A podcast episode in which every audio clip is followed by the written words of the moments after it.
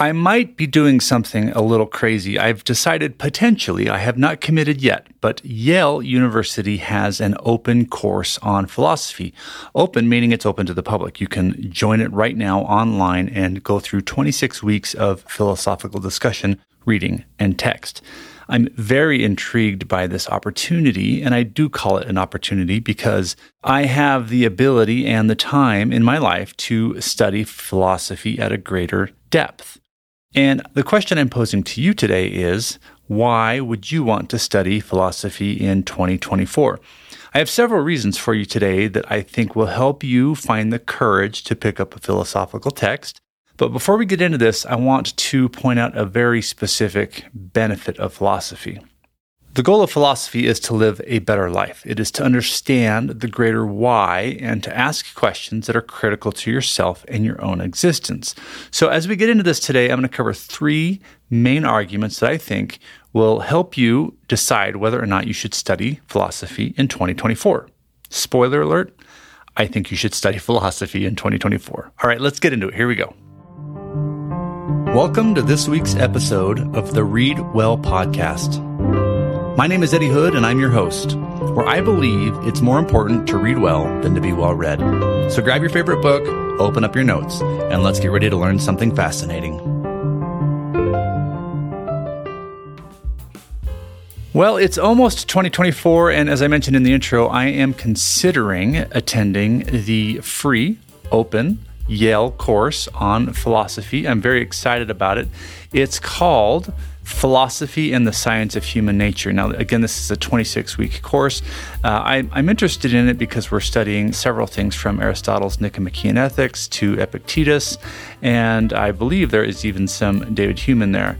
I, I'm excited about it. I just have to make sure I can commit to this level of study because if I do this, I really want to get as much as possible out of it. And yes, I will be filming my experience of this on my YouTube channel so that you can kind of follow along and watch me in my joy and misery of learning. Now, let's jump into why I think you should consider studying philosophy in 2024. I mean, in short, I am practically a god, or at least I would have been in the eyes of the ancient philosophers like Seneca, Plato, and Kant. And that's because I can use artificial intelligence to write full length books at the snap of a finger. I can order food and have it delivered to my door within 30 minutes. And yes, I can fill my body with supplements, work from anywhere in the world, and sleep in a temperature controlled bed. Those feats of power were unheard of even a few years ago. Now, despite the extravagance and the ease of living, I wonder if it's all for our benefit. We're losing the art of doing hard things, knowing our true selves, and honestly, being resilient. I think we're weakening as a people. I know I can see it in my own life. So, on today's show, I aim to convince you that there is a way to live in this over optimized world without losing your sense of self, and that is by studying philosophy. There are three reasons for this that we're going to cover in the show today. First, you're not living freely. Every day, you're tossed about based on other people's decisions. Second, you're living in a world of uncontrolled prosperity, which only promotes a more is better attitude. And finally, you're likely out of touch with your true nature, which is why you feel depressed, anxious, and at times overwhelmed. Now, I'm going to be referencing Seneca's Letters from a Stoic to make my arguments today, so if you have a copy, please feel free to follow along. Let's dig into the first reason why I think studying philosophy in the coming year is going to be valuable for us. First, that studying philosophy helps us to live freely. Seneca argues that we're not living freely. Now, what does this mean? Well, consider why you're in the career that you're in, or why you even chose to wear the clothes that you're wearing today. You hoped to look a specific way, potentially to impress a certain person or to get the job or whatever it might have been. Consider how you eat or the addictions that you battle. You're influenced at every level of your life, and when I say you, I'm including myself in that classification. Our lives have been directed by a marketing department, our parents' beliefs, our bosses, and our closest friends. So, the degree to which we are influenced is proportionate to the degree in which we know ourselves. Unfortunately, many of us have not taken the time to understand who we are. In letter 37, Seneca suggests the following. I'm going to read this slowly, and hopefully, you can find some value in this if you're out driving or whatever. So he says, How can I free myself? This way will be afforded you by philosophy. Betake yourself, therefore, to philosophy if you would be safe, untroubled, happy, and fine if you wish to be free. You see, Seneca suggests that the questions posed by philosophy are the kinds of questions everyone should face if they're going to live according to their own terms. What does that mean? What are the questions that philosophy asks, and why are they so valuable to you today? Well, to give you an example, here are a few questions the philosophers of the past have always tried to understand. 1. Is there a God? 2. What is the purpose of life? 3. What are my values and morals? 4. What makes a person virtuous? Five, how can I know if something is true? I like that one in particular. We'll talk about that one in just a minute. Six, what is justice? And how should it be applied? Seven, how should one spend their time? See, by studying philosophy, you get to wade in the pool with some of the world's greatest thinkers on these topics. So, as a quick exercise, I promised we would talk about number five. Let's do that right now. How can you know if something is true? Have you ever thought about that? If you can't answer the question, you are more prone to believing everything you're told. Until you know what is true for yourself, other people's views will govern how you live.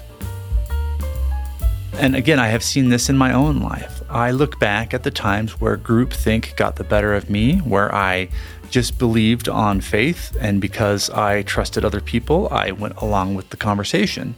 Looking back on those moments and decisions of my life, I wish I had been more logical and more reasonable about my decisions versus just believing and doing what everybody else was doing. And that's the power that comes with studying philosophy. See, technology and humankind are evolving way too fast. And unless you hit pause in 2024 and consider these questions, you're never going to be your authentic self.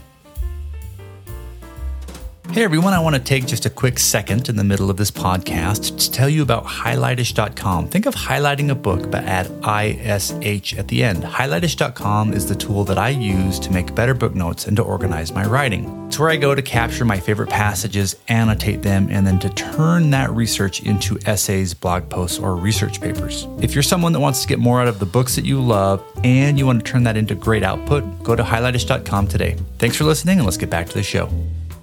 The second reason why I think we should study philosophy in 2024 is that our soul is ruined by uncontrolled prosperity. Now, this is also coming from Seneca in letter 39 in his book Letters from a Stoic. He suggests that our souls are ruined by uncontrolled prosperity. So, this is interesting advice, right? He's coming from someone, Seneca, who lived in complete excess. He would have been the equivalent of a Jeff Bezos or a Bill Gates during his time. Seneca was very wealthy, due to his association with Nero, the Roman emperor, who was a very bad guy. But Seneca himself was doing his best to live a stoic life amidst the political strife that he was caught up in and also his own personal failings. He wanted to be better, and I think that's one of the pillars of a philosopher or anybody studying philosophy is we're in the work because we're trying to improve ourselves wherever our standing in life is at. So, today is full of uncontrolled prosperity. Now, as I mentioned in the beginning of the show, I am essentially a god because I have unlimited power at my disposal. And you are the same. Credit cards allow us to buy and pay later. You can live comfortably without roaming the lands for food or ducking into caves at night at the sight of murderous opponents. To be honest, it's pretty great. We're comfortable. In fact, we're too comfortable, and it's starting to show. Our waistlines are growing, our attention spans are shrinking, and our ability to show compassion for other humans is being ground to a pulp. If someone doesn't agree with your opinion, you are digitally stoned to death. Seneca gives us the following idea Too rich a soil makes a grain fall flat. So, what he's saying here is if the soil is too rich, if it's got too much nutrient in it, the grain actually doesn't prosper very well. He goes on to say branches break down under too heavy a load, Excessive productiveness does not bring fruit to ripeness. This is the case with the soul also, for it is ruined by uncontrolled prosperity, which is used not only to the detriment of others, but also to the detriment of itself. I think that's true in my own life. If I have access to uncontrolled prosperity, I get gluttonous, I get greedy, I get lazy, right?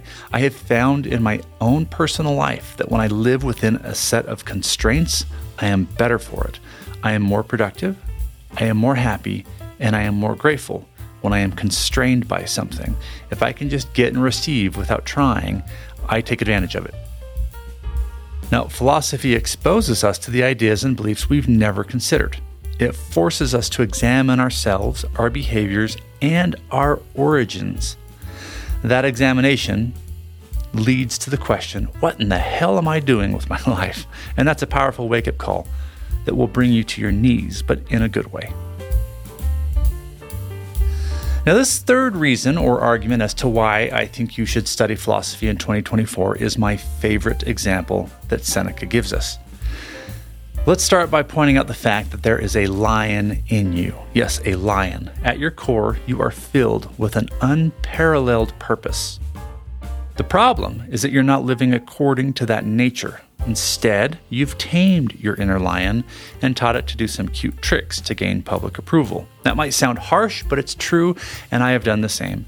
I have tamed my lion in order to impress people, to get ahead, to do whatever. And when I do that, I always feel a sense of regret.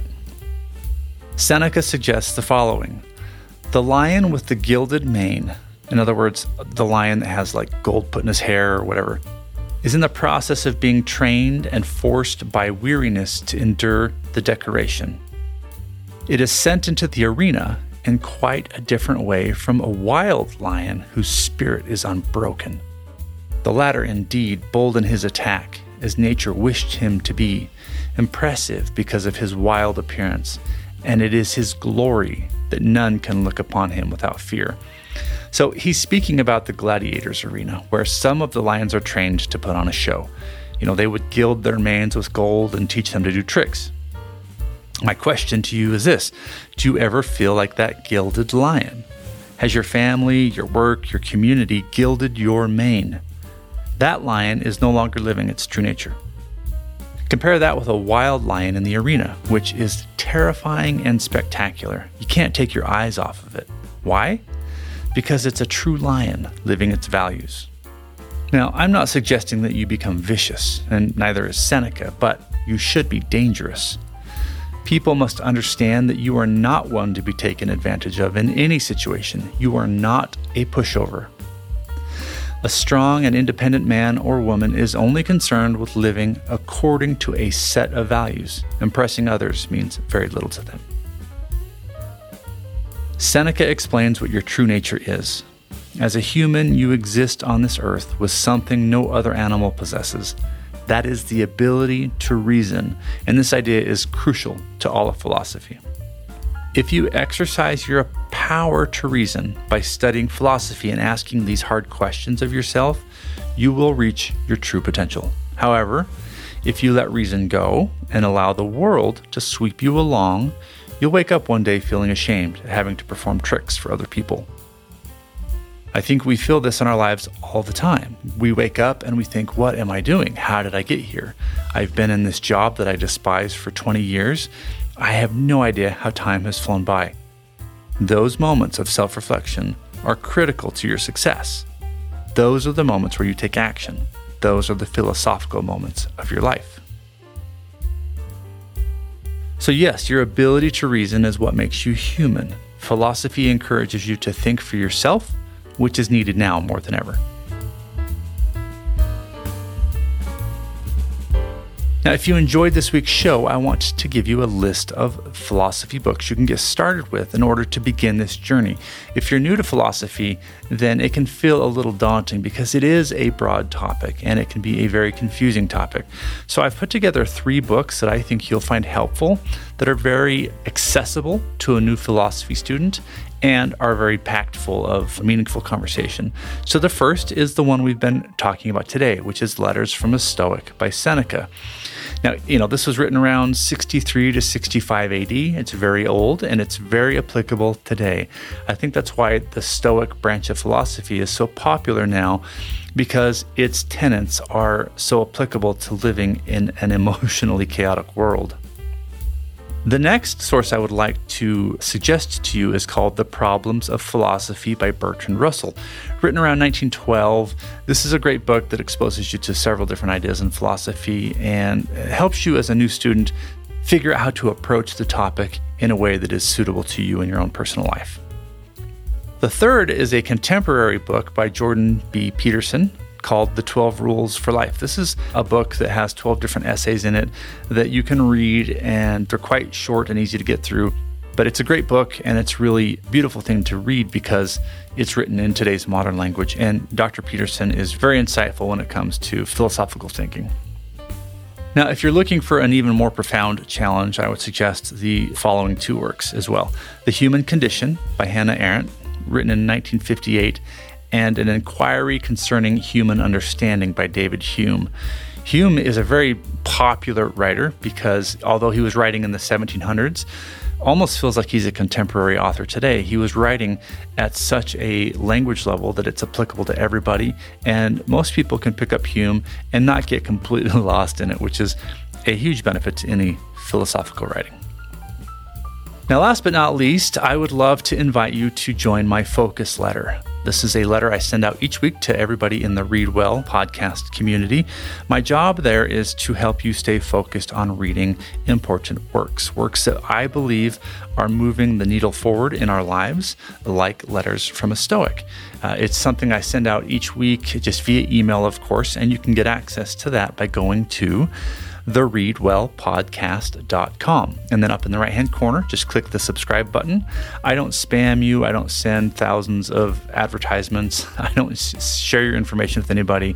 I take that letter very personal. That's why I call it the focus letter rather than a newsletter. I think newsletters are just an amalgamation of ads. So I hope you find your way to that so that we can get deeper in our relationship reading together. I look forward to getting to know you. And until next week, happy reading and thanks for listening. If you'd like to take your reading to the next level, then head on over to our website at thereadwellpodcast.com. There you can get access to my weekly newsletter as well as up to date show information. Also, don't forget that I learned software development on the side just so that I could build a program to help us make better book notes as we read. If you're interested, go to highlightish.com. Think of highlighting a book, but add ish, I S H, at the end. Highlightish.com. Thanks for listening, everyone, and we'll see you on the next show.